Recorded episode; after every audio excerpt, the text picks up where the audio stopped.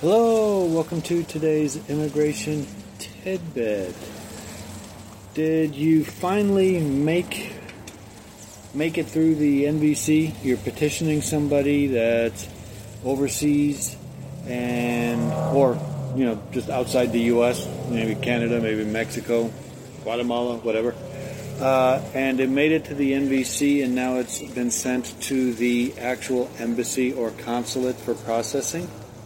Well, you need to make sure that you properly process it because if you go without responding and if you essentially have it sit there for more than a year, they will terminate your case. They will terminate it and that will be the end.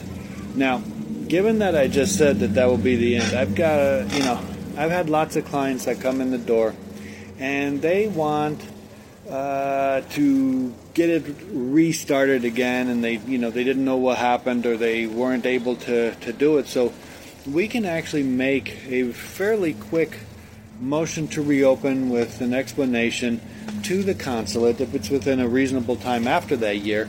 And normally they'll reopen the case and get it started again. Now, now you have to pay the fees again, but you know that's better than starting from square one and having to petition all over again.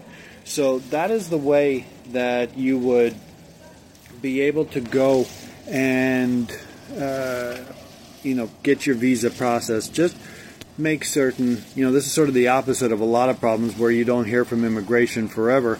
Here, when you hear from the consulate, make sure you process it, make sure you get it going, and make sure you do it uh, before it's terminated. Okay.